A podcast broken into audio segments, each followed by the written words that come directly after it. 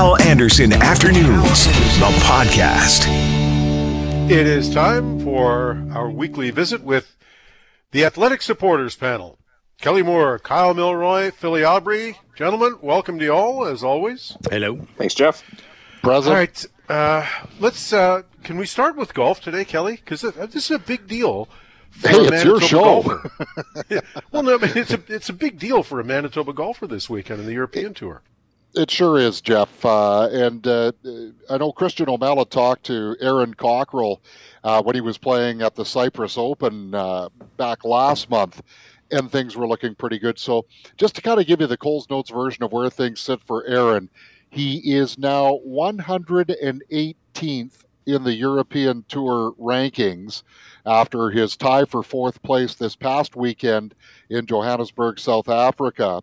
Uh, the Alfred Dunhill is being played. It's part of the Sunshine Tour in South Africa, but it's an arm of the European Tour, and and Aaron is is able to play on that. He needs. He's got two tournaments to do it. He needs to try to get into the top 60 to play in the season-ending championship. But uh, it was a pretty good weekend for him this past weekend. He tied for fourth. He shot 13 under, including a final round 68 overnight in the wee hours of our Sunday morning, I guess, and wound up collecting a paycheck for just over, uh, just under, I guess, sixty-three thousand dollars Canadian. So, yeah, pretty good weekend. He still needs to, you know, get uh, uh, up by another fifty-eight spots in the rankings.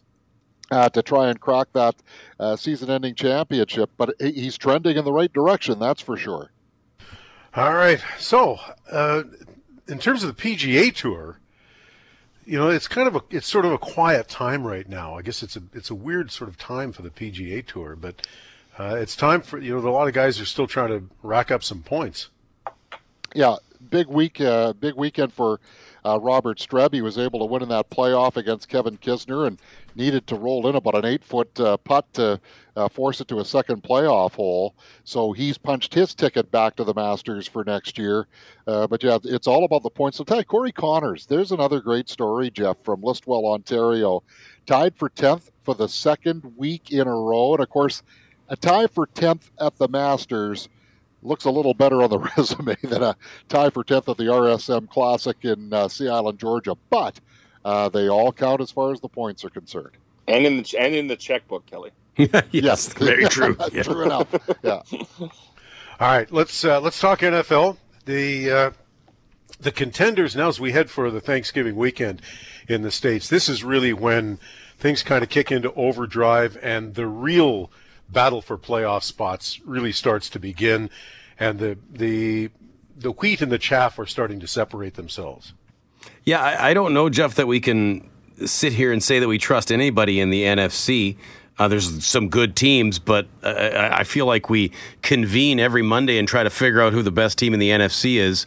And, uh, you know, depending on what Monday it is, we, we, just can't come up with one. You got some contenders and some good looking teams, but I, I just don't know what separates them at this point. You guys, anybody?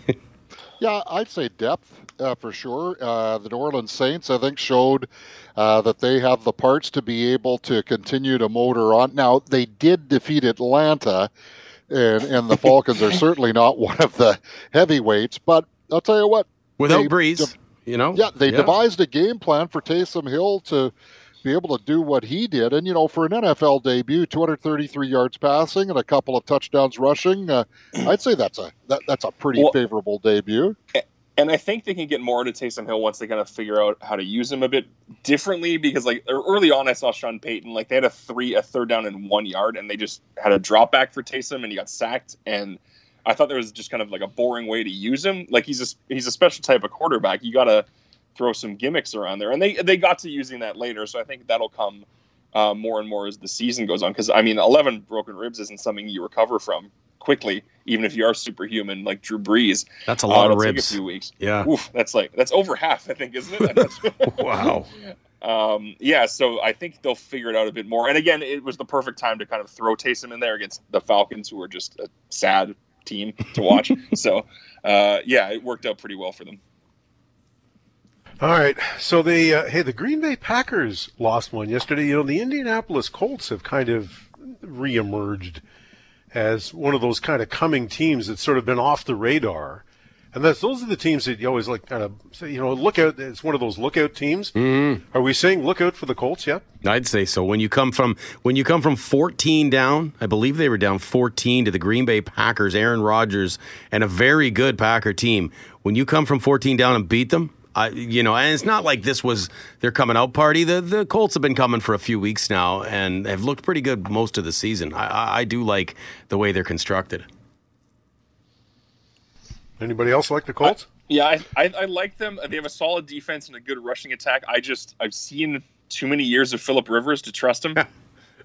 he's a solid regular season. He's a solid regular season quarterback. He puts up numbers, but has he made a championship game? Like a, I think he made one AFC championship. I can't remember. Like it's not a I, not enough no, to I, be confident in him.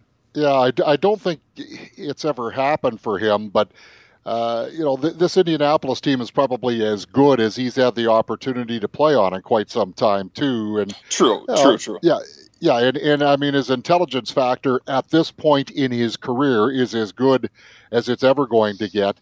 Uh, if Green Bay doesn't make that mistake, though, they win that football game, and uh, you know, to me, the New Orleans Saints are still the best team in the NFC.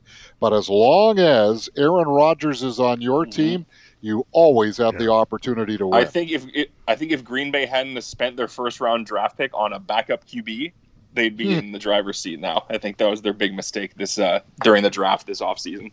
Hmm.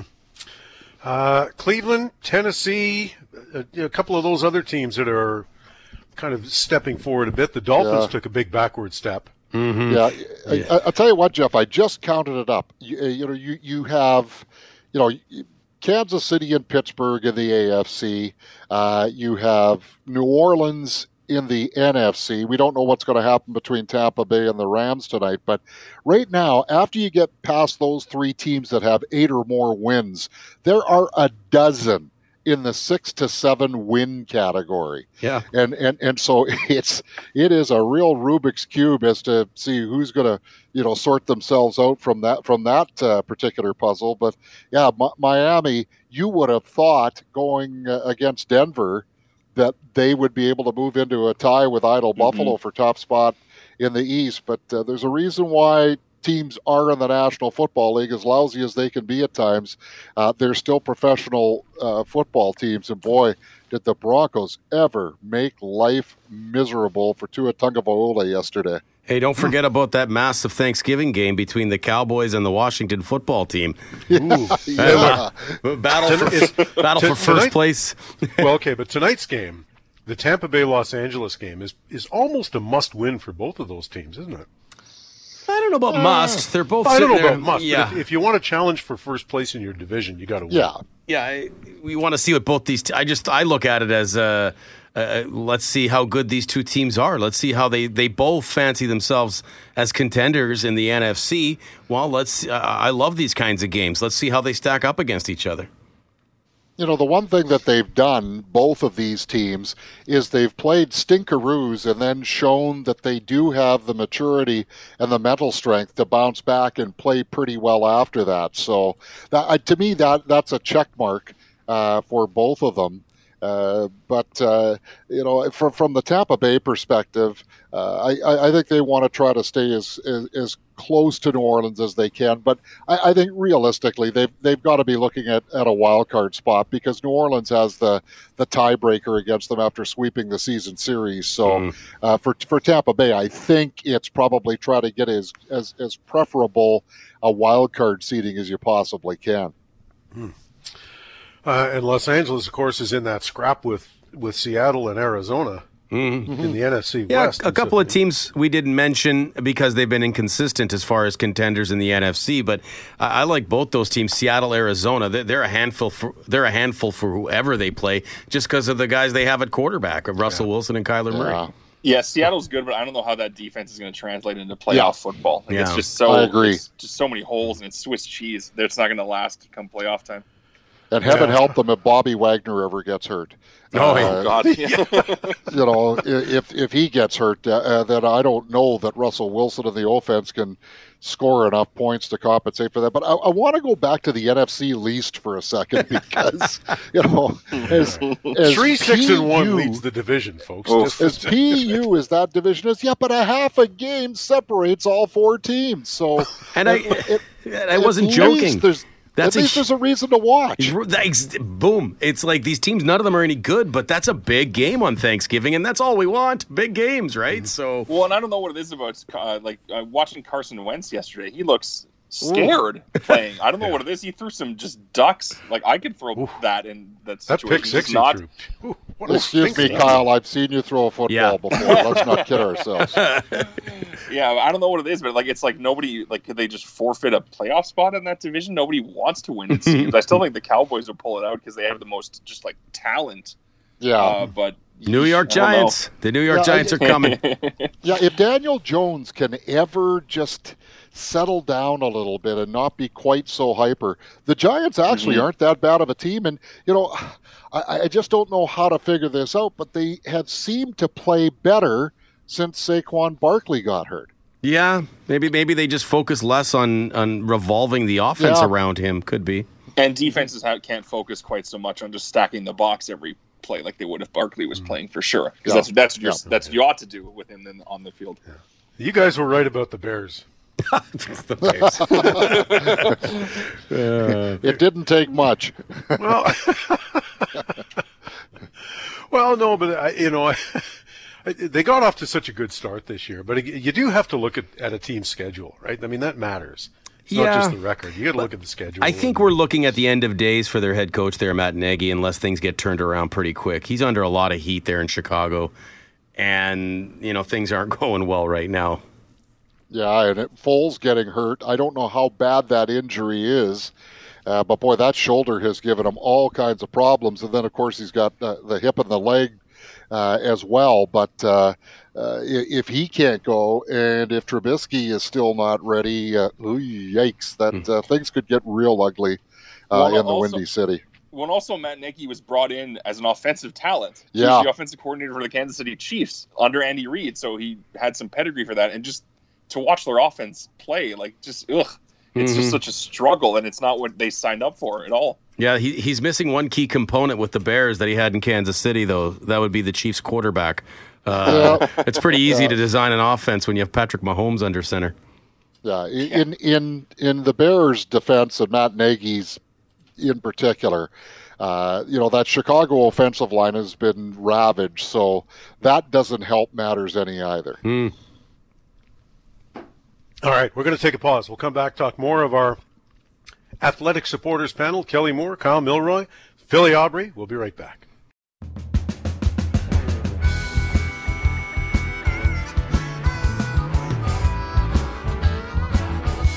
Decided to touch base with some of our friends who have been dealing with the last six months, COVID, of course, just like everybody else has. Uh, and so I wanted to bring them all into the conversation. And there are a couple of our people who've become good friends of our show, and many of you out in the city over the last little while. Our friend Ryan Caligiuri is an innovative and growth strategist. You can see his stuff in the Globe and Mail. Also, his Cut the Crap podcast is a great one. And our, our friend Preeti Shaw from Praxis Conflict Counseling, uh, Consulting, I beg your pardon, is with us. Uh, welcome to you both. And we're also working on uh, bringing Abhi Khan from Shawarma Khan into the conversation. So uh, as soon as we get Abhi, I'll say welcome all three. But welcome to Preeti and Ryan, first of all. Thank you, Jeff. Good to uh, good to talk to you again. Long time no speak. What's uh, what, what's uh, Ryan? Let me start with you. What what's the last month of your life been like? Ah, man, you know it's it's always changing, always changing. Obviously, the last month we've had to lock down. So before it was a lot of going out and enjoying the weather, but we've had to make changes. Like, I've I've loved going out and uh, hitting up restaurants as often as I possibly could, but with all the changes now, it's become more of a lockdown. Picking up some good books, getting in some good shows, and just try to control whatever I can because it's pretty crazy out there. So let's all kind of do our part to lock ourselves down and keep ourselves occupied. It's more or less what I've been doing. Preeti, the mental health experts among us, and we've spoken to many of them on this radio station, we do on a regular basis, that they all talk about that need for us to feel like we're in control of something. And we, we feel like we've lost a lot of that.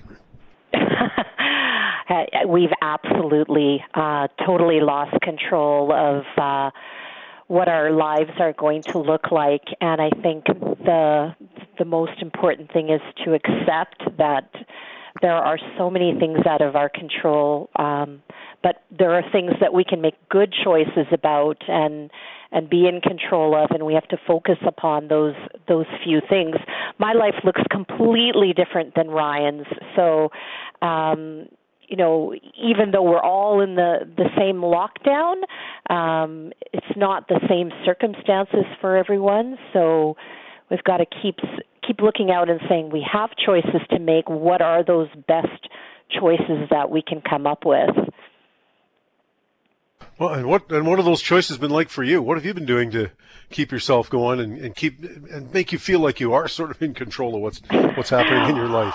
Well, I never had that period of time where I was going out to restaurants uh, and going out and about. Um, so, in some sense, the lockdown is not as hard when you know I was maintaining it through most of these months. But I have parents in their 80s who have had you know five COVID tests each, uh, a daughter who's in a high risk COVID situation, and then a 20 month old at home.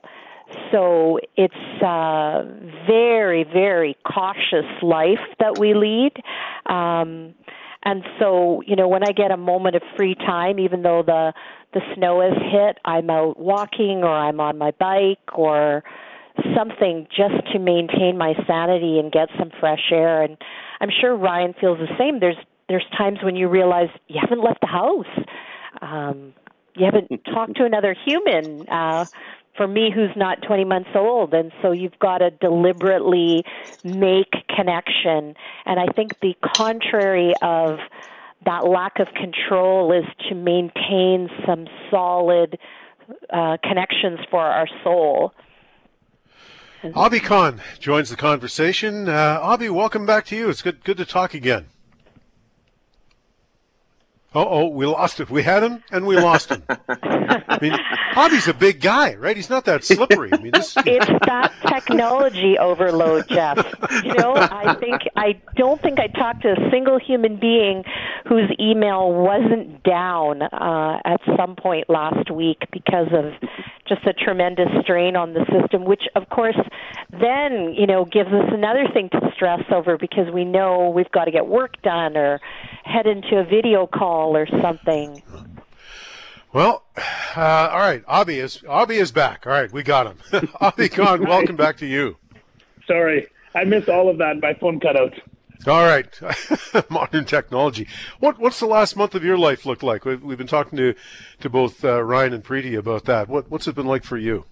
Oh man, it's been nuts. It, uh, I mean, Shawarma Khan and Green Carrot alone, from you know code orange restricted to code red, has been uh, terrible. Very, very difficult to, to manage staff, and uh, you know just bills, and, and that's been stressful. But I also launched a new company called Good Local to support you know local businesses and get money in the hands of businesses because that's what we need. Uh, and that's been just absolutely bonkers bonkers. Mm. It's been so busy. The response has been so amazing. Uh, people want to support local, so it, that's what I did. So uh, you know, Abhi, I guess we talked about that that that feeling that w- so many people have that they have lost control, that they're not in control of their lives anymore. So this is this is the kind of the step that you've taken to try to regain some of that control, is it? Yeah, look, I, I mean, myself personally, I mean, as an entrepreneur and a guy who's been, you know, the trenches on the football field to starting, you know, six restaurants is, you know, I, I, I kind of thrive in that atmosphere, right? I thrive in the chaos and not knowing what happens day to day. Um, but yeah, I really wanted to create a platform, Good Local, to help people have that stability and understanding that there is an opportunity to still sell your goods. Your store might be closed, but we can still sell. We can still move your products in a safe fashion the you know and deliver it to people's houses because that's what we need. We need people to stay home. We need people to stay safe, but we also need them to support local businesses. well, it's kind of an oxymoron. How can you stay home and still support businesses? So I really thought of this platform eight months ago, and it's taken off. Like we we launched two weeks ago, we had 18 orders. Not bad. Uh, last week we did 284. This week we already have 411 orders. Now, what does orders mean? Nothing. But if you look at dollars wise, that's over seventy-five thousand dollars. Yeah, seventy-five thousand dollars in local sales that are going to the hands of local businesses in two weeks. Well, and that matters. It's huge. When, it when you're one, when you're wondering where where the next uh, rent check's going to come from, that matters, doesn't it? Well, and that's exactly what some of the people have emailed me and texted me said, Abhi, like this platform you have created is amazing. We we now can sell our products. We can pay our bills. We're not worried about our store being closed. Um, like you know, I had some lady call me crying on the phone the other day. It's been the response has been fantastic, and, and the Manitobans and the Winnipeggers who have ordered our products are loving it. They're they're they don't want to shop at Amazon. They don't want to go to Walmart. They Right. want to support local, right? They want to. We so we gave them an option to do it. Um, you know, and it's been fantastic. You know, again, I myself, I think I'm a little nutty because I love this chaos. I love this atmosphere of working and, and going nuts. But you know, the stability that we can offer through Good Local um, is great. We just need more buy-in. We need more people. We need more funding. We need to scale this business. Uh, we went from, uh, you know, 20 orders to almost 500 in two weeks. Well, this is this is tough though, isn't it, folks? Because people have a lot of people are losing their jobs, so there are a whole lot of people who have less disposable income, and yet there are some who will probably have more disposable income because their commute expenses have been either cut or reduced, and all that sort of thing. It's a it's a weird dichotomy that we're facing here, isn't it?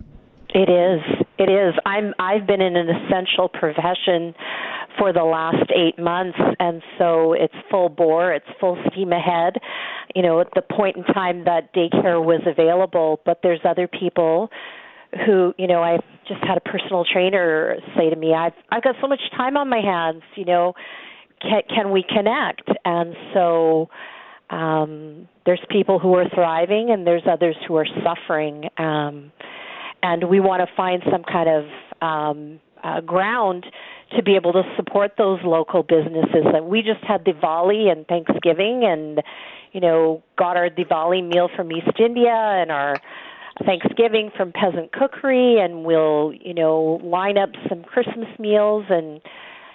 You have to rethink how you're going to do everything, and uh, you know, as Abhi said, we have to rethink and support local. We can't be ordering our Christmas presents on Amazon. We've got to get creative. We've got to downsize our expectations, um, and and find different satisfaction out of what's coming ahead.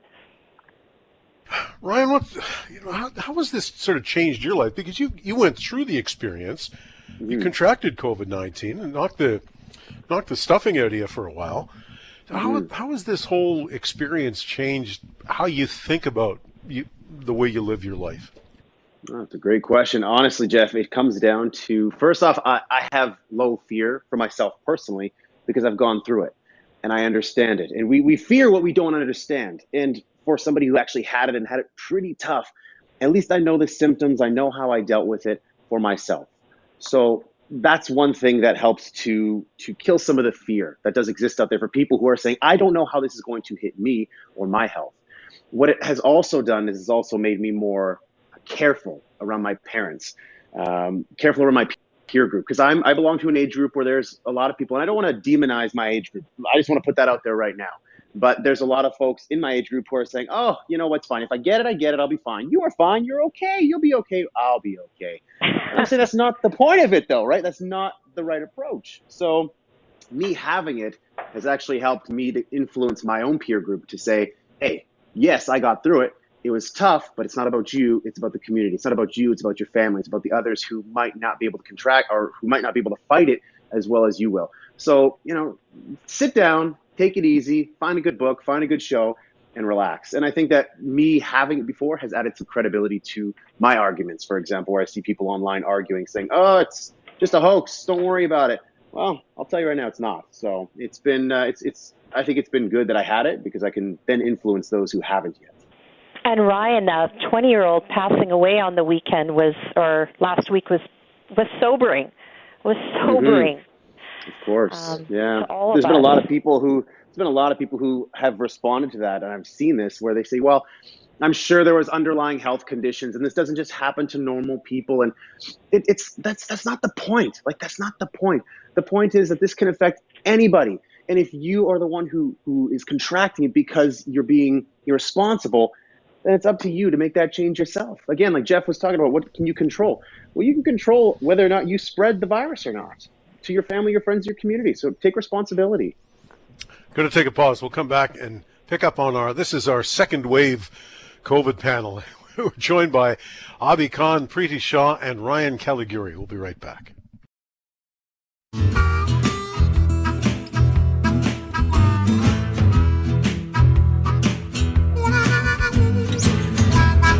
The second wave panel.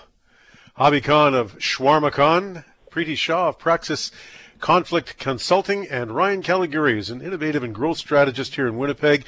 Uh, some of our, our favorite Winnipeggers, and we're talking about how people have dealt with this uh, pandemic. And we heard you know, both Preeti and Ryan talking about how seriously they have taken it. Ryan went through a bout of COVID 19, and it, needs to be taken seriously. But Abhi, as a as a local entrepreneur, you see things through a couple of different lenses. There's one, there's your your health and the health of the people around you, but the, there's also the economic downside of this kind of a lockdown. How do we reconcile those two, or can we? Well, I mean, it, it's it's a tough, right? It's almost a bit of an oxymoron. Like, how can you handle both at the same time?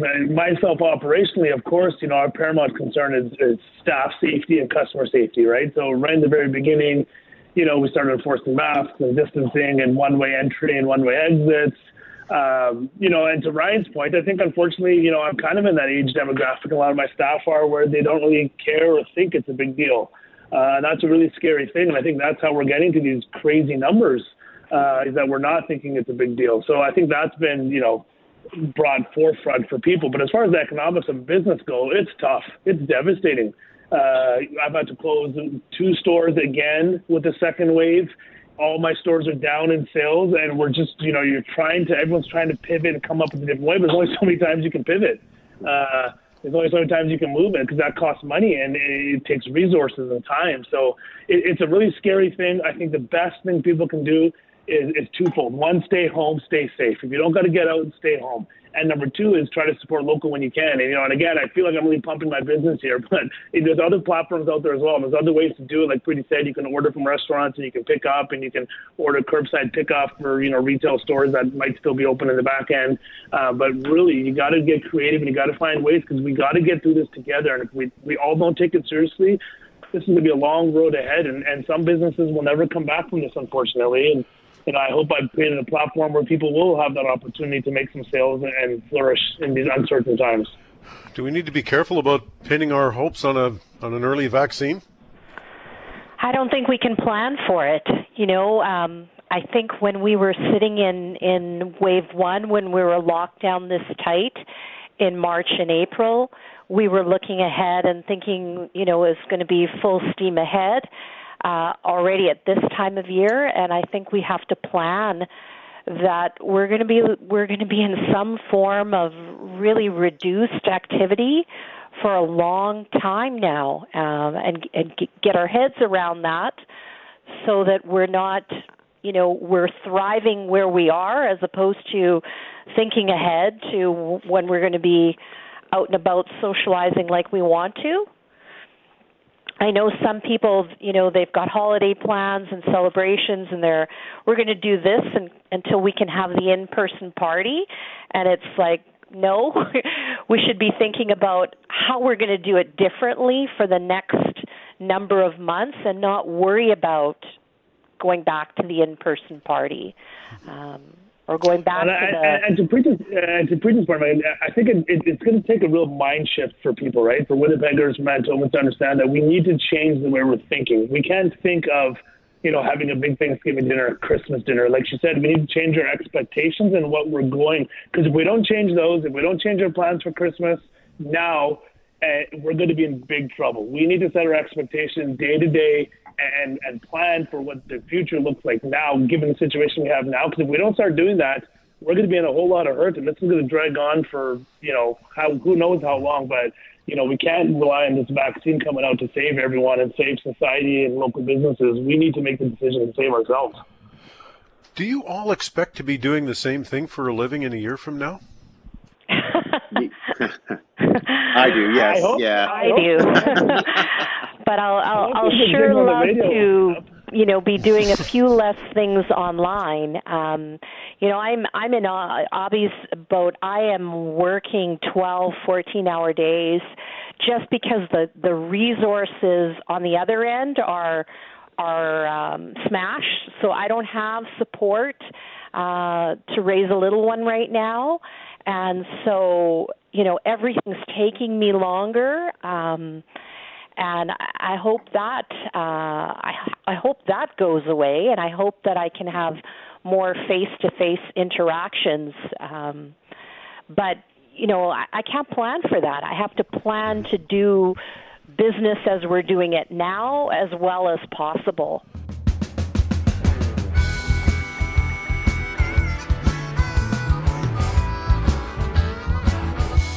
We are talking to three of our friends, three prominent Winnipeggers, Preeti Shaw of Praxis Conflict Consulting, Ryan Caligiuri, who's an innovative and growth strategist. He's got a great podcast called Cut the Crap. He reads bad books, so you don't have to. And uh, Shawarma Khan's Abhi Khan. So uh, when we left off, we, we talked about you know what we'd be how how our lives or what we'd be doing for a living a year from now would be like, and and Preeti spoke a little bit about that. Ryan, you, what is what's it going to be like for you? Do you think? Uh, more the same but different, I guess. So more of the same in terms of what I'm doing. I'm not changing up my field of expertise or, or what I'm doing, but how I deliver services. I'm hoping will be different. Before it was all in person, lots of traveling, a lot of you know moving in boardrooms and conferences and speaking engagements, and that whole business has gone to zero completely. Like that's off the off the table now. So I've had to shift and do everything online, and that has been good for me and my business. But I'm hoping that a year from now, who knows? I'm not, you know, I can remain hopeful that we can get back out to traveling, get back out in front of, you know, big convention centers, lots of people, get back to face to face in boardrooms. If not, that's okay because I've been able to pivot and work with the constraints that we have in order to still maintain my delivery of service. But you know, if, if everything works out with the vaccine and what have you, and, and things work according to, um, you know, best case scenario, then, you know, hopefully go get back to uh, doing things in person, Jeff. I miss that. Yeah, Abhi, you, you want to you want to be at at the stadium on game day on Yeah. game day, hand, handing me my handing me my shawarma. Man, I miss those days. You know, I don't know if this. I, I hope the stadium will be back, but you know that might be a little soon. But I, I maybe in some capacity we'll be back. You know, a year from now, I, I sure hope and pray things will start. Will be back to normal. I, I hope the restaurant industry and the hospitality industry and tour, travel tourism will start to get back to normal. You know, with the vaccine coming out. I think we will. We have forever changed the way we do things in society in our life. You know, as far as being more careful spreading germs, washing our hands, touching our face, stuff like that. But you know, I hope so. I mean, the Shawarma Khan and Green Carrot uh, hopefully aren't going anywhere, and we'll be here. Just like a lot of other businesses, I hope we'll make it through this. And you know, I, I think with Good Local, the new business I started is we really have changed con- consumers' buying habits. People will want to have you know, stuff delivered to them. And I think there is a forever shift in people supporting local. I think people will forever try to shop local first and, and have product delivered to them. So I mean, that's a good thing. So out of this, there are some good things that have come of this.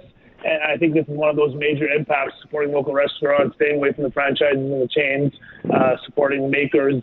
So, you know, I, I look at the silver lining always, and, and I think we'll be, we'll be okay when we come out of this. Uh, you know, I don't know if there's a if there's any way that any government anywhere could emerge from this and everybody say, "You did a great job." And, right? And because You're not you know, we- walking us down that path, are you, Jeff? well, I just, you know, I, yeah, I, I think, we, you know, because we're all citizens of, of this this city and this province, and we all take a look at, at the decisions that are being made on our behalf by our elected officials based on the advice they get from the people in the medical profession. But it's, you know, I don't know how much of this we lay at the feet of, of government or at the medical profession, or if we just have to hold up a mirror to ourselves. Well, that's that's the best point right there, Jeff. I love it. Like hold the mirror up to yourself. It's so easy to cast blame. Like the one thing I, I miss is sitting in you know Bell MTS Place and listening to a whole bunch of armchair GMs tell you know Blake Wheeler how to shoot a puck. I'm like, come on, you don't know what you're talking about. And the same thing is true. Some guy who's never like, had a twig in his hands, right? Right, exactly. And I'm like, come on, man. Like you can't tell Blake Wheeler how to do it. Just as if you're sitting at home, it's so easy for you to have all the answers, all the decisions. And it's just what can again comes back to how we started this conversation. What can you control? Who are you talking to in your own peer group? How can you help them make the right decisions? If we can focus more on what we can control, um, I think that's important. Now, yes, we have to hold our, our uh, elected officials accountable. Absolutely. I'm not saying that. But I do believe that there's a lot of things that we can do that could be positive um, and, and help the overall cause by looking in our own circle, in our own peer group, as opposed to just you know, chastising the government the entire time. And we also have to find ways beyond, you know, the types of businesses that are on Good Local to support people who are not mm-hmm. working right now. Mm-hmm. So not support them to be on CERB, but all my fellow, you know, not my my photographer friends who are who cannot operate because they're not eligible. Mm-hmm um, they're not an essential service. They're not eligible for all the funding that's available because they don't have brick and mortar. How do we find ways to utilize these services? How do we spend a few minutes every day reaching out to people who are struggling with their businesses or struggling with their families? So, those are the kinds of things we can control. Yeah, and, and Abhi, there's no question that that, that there's a and you being in business, you know this, but there, there's a a psychological and emotional price to be paid for the kind of lockdown that we're in right now. It's not as it's not it's not as simple as nothing's ever quite as simple as we'd like it to be. Yeah, it's tough. It is. I mean, I, I think I'm preaching the choir. Everyone has their own obstacles and hurdles in their life, whether it's childcare or your kid not being able to go down the street and play with his friend you getting to the gym. Uh, I mean, that's a real, real mental stressor, and I feel a lot of anxiety. Uh, and I have a real uh, struggle with that. I always have if I can't work out and, and release some of the stress I have. Um, it's tough. It, this is really, and with our restrictions now, it, it's even harder. So, you know, we, we need to try to get back to some sort of normalcy where we can have this, but it's not going to happen if we don't change our, our habits day to day, right? So we need to stop doing what we've been doing and do it right, wear mask, distance, do the right thing, get the numbers down, slowly start to get back to some sort of normalcy. Because it is, it, it, it, this is having a huge, huge mental toll on a lot of people. And I, I think we need to be really mindful of that. And it's going to be a long time coming out of this. It's not going to go away with the snap of the vaccine. It's going to take years to get out so, of it. you get the you get the sense that even even if we're fortunate enough to get a, an effective, a safe, effective vaccine early next year and we can emerge from the kind of shutdowns that we're in, are we all still going to be wearing masks for quite a while, do you think? Jeff, I can tell you a funny story. The 20 month old at home who is not supposed to wear a mask has been running around grabbing my extra masks, which are every there, everywhere, you know, as, yep. as many as my reading glasses. She's not going to know me without wearing a mask out in public. Is this kind of weird? Is this kind of weird? Do you think, like you know, for the for the young ones, Preeti, and you know, as, as a mom with a with a young one there, less than two years old, that are. Uh, do, do you wonder if there's going to be any kind of long term scars?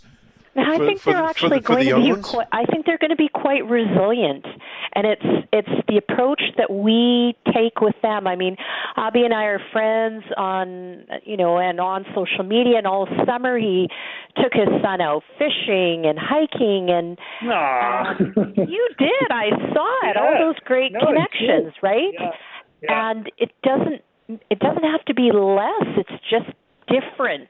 Um, yes, exactly. That's the message, right? Like we just got to do it differently. Don't send, you know, we just got to do things smarter and differently. And yeah, kids, are, kids are super resilient. Like my little guy, he's eight years old, grade or seven years old, grade two, and he doesn't even care about wearing a mask in school. He says, "Dad, it is what it is." He goes, "I still see my friends. I have fun. We're smart, and we go inside and play carefully." And he's loving it, right? Like, and, and I'm you know, we got to motivate that, encourage that, and build that up in him uh, and he's their kids are tough, but they learn from us.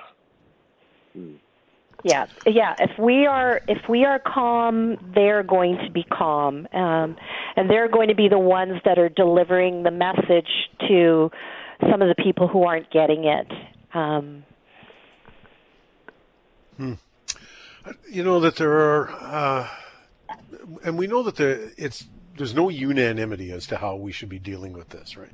Countries can't agree, our individual citizens can't agree. We have these conversations every day uh, here on our station, and the, the calls, the texts, the emails that we receive shows that there's no uh, there's no consensus about how to deal with this. Uh, are we are we in danger of of winding up dividing ourselves? You know that there's this this conflict and these these arguments that are developing. Can we still kind of hang together on this, given the diversity of opinion about how we should be handling this this virus?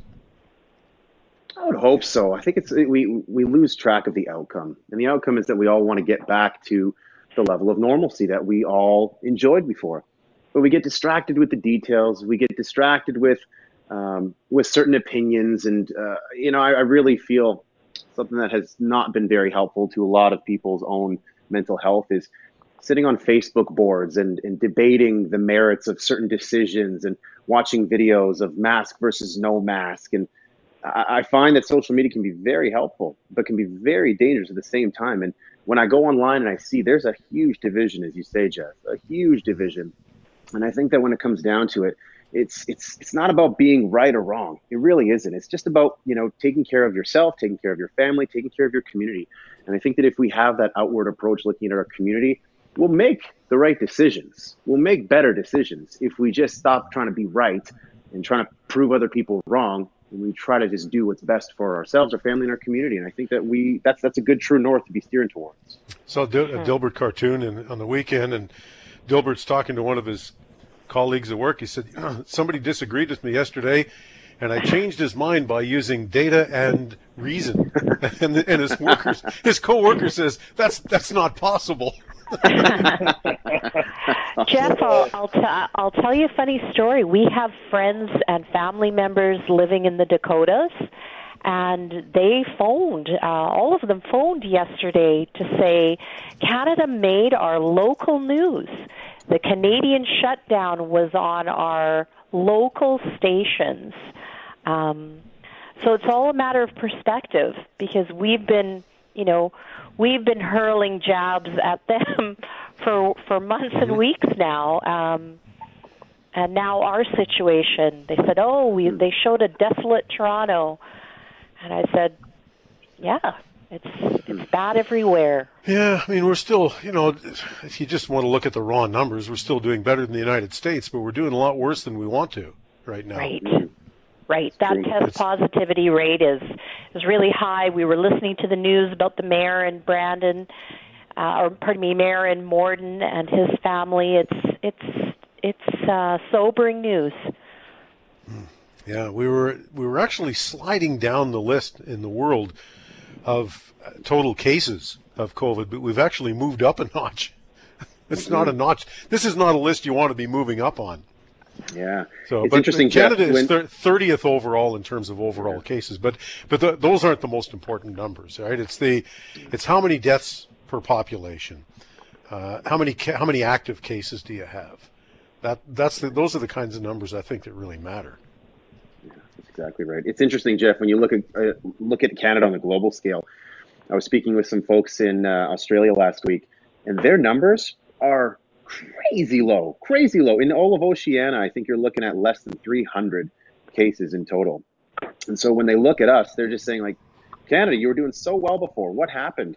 And I'm asking, what happened with you guys? What what's going on with you? How did you guys do it? And they apparently have different approaches, different strategies. And well, I think for them, they've all yeah, said it's I mean, a little bit easier for them Aust- too. Yeah, it, it is. They've got the advantage of being surrounded by water, but Australia really went. Right.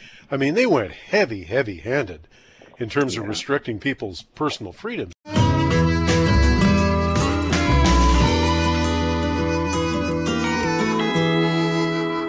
Talk a little bit about the future of transportation in our city.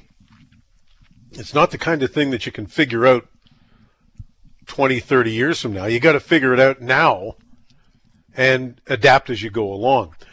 So there's a, a, transportation master plan which is laid in for Winnipeg for the year 2050, and Alex Regic is the transportation master plan lead and joins us today on 680 CJOB. Alex, welcome.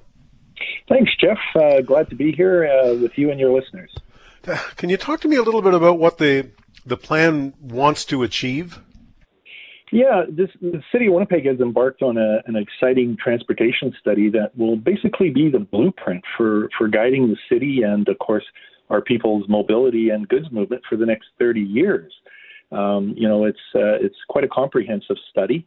It will look at a, a, number of areas, including infrastructure such as roads and bridges, uh, public rights of way, uh, public services like parking, traffic management, uh, public transit, and uh, and of course, most importantly, human travel behaviors. You know, one of the one of the things that uh, uh, the criticisms like this of our city, we like to beat ourselves up, Alex, is that we we haven't really done a very good job of thinking into the future when it comes to how we want transportation to look. I mean, see Kenaston Boulevard here, right? that, we've got certain roadways that are accommodating far more traffic than we ever anticipated they were going to have to accommodate. So, uh, how how do we rejig in a river in a city with two rivers traversing it. How how do we rejig some of this stuff? Well, that's that's the challenge that we're uh, undertaking. One of the reasons why we're updating this plan, uh, which was last done in 2011, um, huge challenge for our technical staff uh, to uh, analyze uh, not only, as you said, Jeff, uh, what what we've built and where where we're at currently, but also where do we want to be in the future? And and one of the critical components that we will be looking at is to talk to the citizens themselves and and ask the public.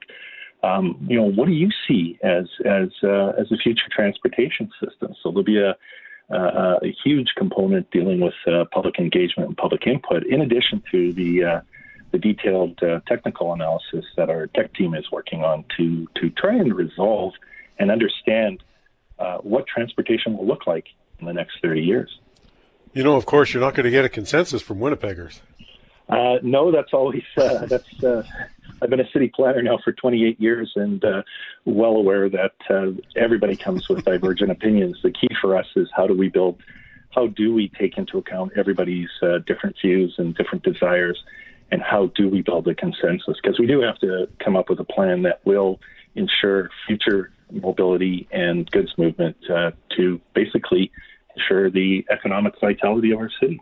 Right. I mean, what do we want? What do we want our city to look like for two generations from now? What What is it going to look like? And I guess for so many years, Alex, that that, that our city kind of marched in place. That we didn't really think that much about the future because the city wasn't really growing very much. But we now see that it is, and it's going to be incumbent upon the current generation to make some decisions on behalf of people who aren't even born yet. That's a tough. That's a tough gig. It's a tough gig. Again, why we're reaching out to the public through public engagement and uh, you know want to try and get an understanding of um, uh, and we're, and we're doing a broad selection where we want to try to get a um, a lot of people from from uh, senior citizens to middle-aged working people to youth and try and get an understanding of what they would like to see in the future. And and you know that's looking at everything, Jeff. We, we we've got to look at how is technology changing mobility, and it is having an impact right now on uh, on how we move around, how we get around, whether it's uh, through apps, through uh, vehicle to vehicle communication. There's a lot of exciting stuff coming out. Driverless vehicles are way off, mm-hmm. are, are starting to be developed on a commercial aspect. Uh, we're also looking at uh, fuel switching. And, and one of the key things that will guide this plan is the current Our Winnipeg plan that is being uh, proposed uh, for, and will decide how the city will develop uh, its land use in the future and uh, guide development. And we're also looking at the climate action plan that the city of Winnipeg adopted a few years back as a guiding principle for future transportation. Do, do we have a sense, Alex, in in 10, 20, 30 years, how many of us will be still commuting? Or, you know, given that what we've seen in the last eight months, we know that it's possible for a lot more of us to work from home than we ever imagined. That's a, that's a very good point, Jeff. Um, that's one of the key aspects that our technical team has been tasked with. And again, why we're asking the public's opinion and their experience with the pandemic. And what will um, uh, the pandemic uh, influence transportation, not only immediately if we're, we're lucky enough to get some vaccines and manage it, how will transportation look in the future and will this uh, change the way we work? And, and you raised a very good point in terms of, well, if I look at myself, I'm not just like many others. I'm working from home and uh, have been, you know, getting along. Uh, my travel requirements are way down. And uh, yeah, so uh, that is a key question that our technical team is looking at, and we also want to find out what Winnipeggers are thinking about it too. So, so how do you, how, how are you going to do that? How are you going to tap into Winnipeggers? Well, we have a number of ways. Um, I, I, would encourage uh, your listeners to go to our website, winnipeg.ca backslash TMP 2050. That is our webpage, and it offers a, a number of um, options for Winnipeggers to get involved. We have an online survey that's ongoing right now that they can participate in. It takes about 12 minutes to go through. A uh, number of questions, and they can offer us a number of suggestions. That'll be going till December 11th. Uh, tomorrow night, we have um, uh, an online panel discussion uh, via Zoom, so people can register on our website uh, to participate tomorrow night. Uh, we have about six, seven panelists, specialists in the transportation field, talking about the very issues you and I have talked about this afternoon. And we also want to get a good sense of what people are thinking in that panel discussion. And there's also an online mapping tool where people can click certain hotspots on the map of Winnipeg and offer us suggestions to make improvements or what they see in the future, like you mentioned, you know, uh, Route 90 and maybe what their vision is for it. So there, there are plenty of opportunities on our website at uh, winnipeg.ca backslash TMP 2050. TMP 2050, winnipeg.ca slash TMP 2050. Alex, thanks very much. Appreciate your time today.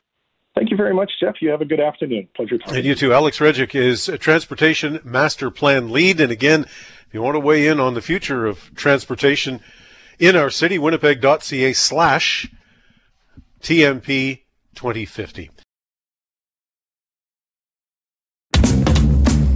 Hal Anderson Afternoons, the podcast, is available on Apple Podcasts, Google Podcasts, and anywhere you find your favorite podcasts.